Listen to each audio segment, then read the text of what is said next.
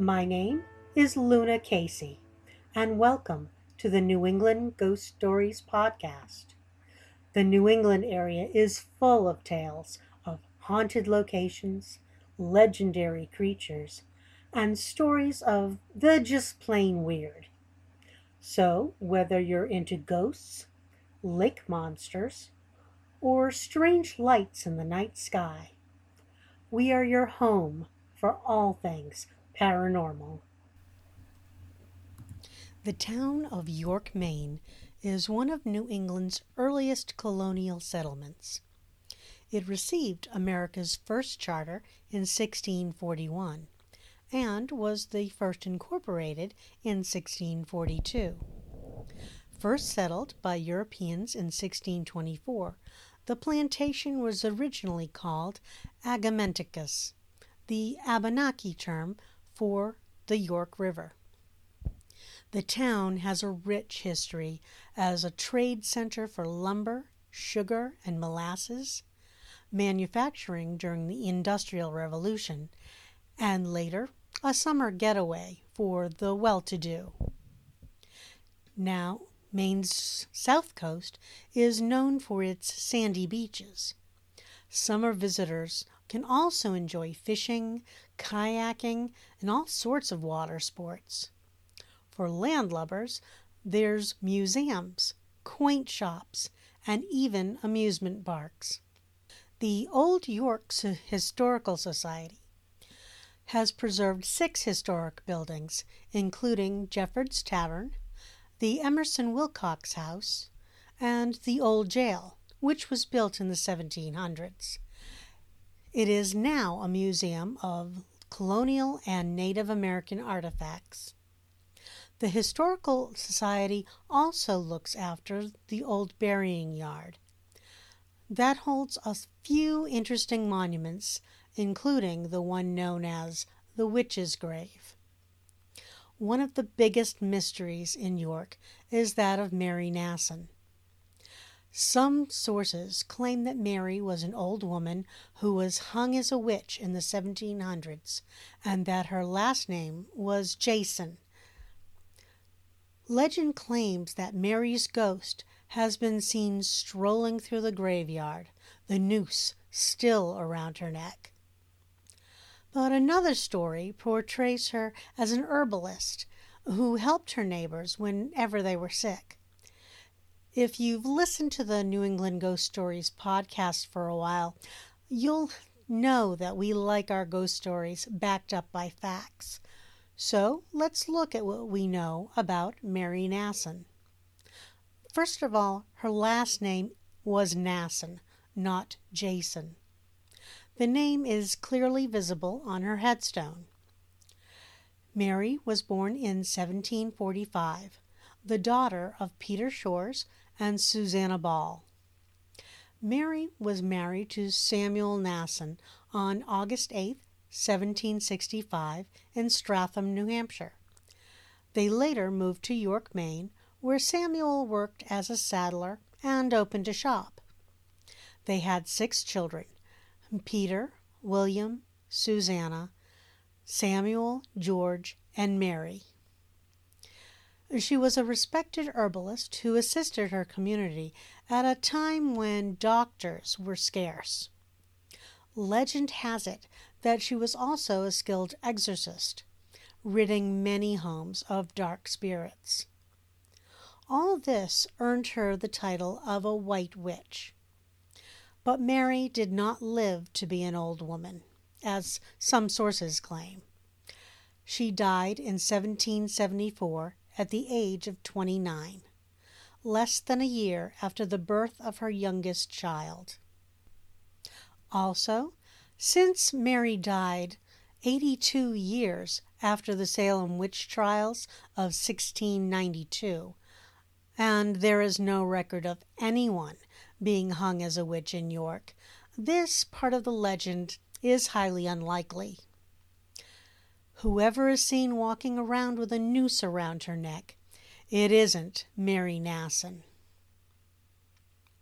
Mary's grave is located in the far corner of the old burying yard. Her grave not only has a headstone with her picture carved onto it, but also a footstone and a long stone slab between them. Through age, careless maintenance, and possibly vandalism, the footstone has since crumbled away. The inscription on Mary's headstone reads Here liest quite free from life's distressing care, a loving wife, a tender parent dear cut down in midst of days, as you may see. But stop, my grief, I soon shall equal be when death shall stop my breath and end my time. God grant my dust may mingle then with thine.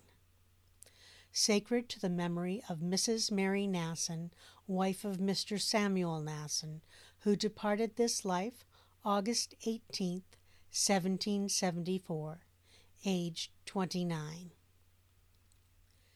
According to legend, the stone slab was placed on her grave to keep her from rising, which apparently didn't work, as her ghost is said to haunt the cemetery. But records show that most of the graves in the old burying yard had these stones at one time. The graveyard was located near farmland, and vigil- villagers noticed that livestock had a habit of digging up the graves of the newly interred. The solution was to place a granite slab across the grave, called a wolf stone, to keep the animals away. Eventually, a wall was built to keep the animals out, and many of the stone slabs were used in the construction of the wall. Some of the stones could also have been taken by residents to build their own walls, home foundations, or steps into the houses in town. Mary's stone may remain because, at that time, the family would be responsible for the maintenance of the plot. Samuel Nasson was planning to move to Sanford, and leaving the stone would be easier for upkeep. Part of the witchcraft legend claims that if you place your hand on the stone, it feels warm to the touch. But maybe because the stone absorbs more heat from the sun throughout the day and takes a long time to cool after the sun goes down. Another part of the legend talks about the crows, which frequent the cemetery in the summer. They are reported to be Mrs. Nasson's familiars witches' pets that are supposed to assist with magical workings. Even if she did have crows for familiars, would they really hang around her grave for nearly 250 years, or would they just find a living witch to assist? There are also stories about children who visit the playground close to the old burying yard. They talk about a kindly woman who pushes them on the swings, only to mysteriously vanish. When asked who they were playing with, the child will reply, Mary. They say Mary rises from the grave to play with the local children. Her ghost is not frightening to them. A curious thing about Mary's grave is that her husband, nor any of her children, are buried with her. That's because Samuel Nasson moved to Sanford, Maine, and remarried on March 4, 1778, to Joanna Tilden, and had several more children. Samuel Nasson died in 1800 and is buried in Sanford, Maine, beside his second wife. If Mary Nasson is haunting the old burial yard, Maybe she's just missing her husband and children, who moved on without her. Thank you for listening to the New England Ghost Stories podcast. New episodes are added every other Friday. New England Ghost Stories is written and produced by L.B. Kirkwood. Music by Vyacheslav Dragunov. If you enjoyed today's episode, You can find the New England Ghost Stories podcast on Apple Podcasts, Stitcher, Spotify, iHeartRadio, or at your favorite podcast directory. If you enjoyed today's episode, please leave us a five star review. And if you have a story that you'd like to see covered in an upcoming podcast, you can leave a comment on our website at newenglandghoststories.com or on our Facebook page at New England Ghost Stories.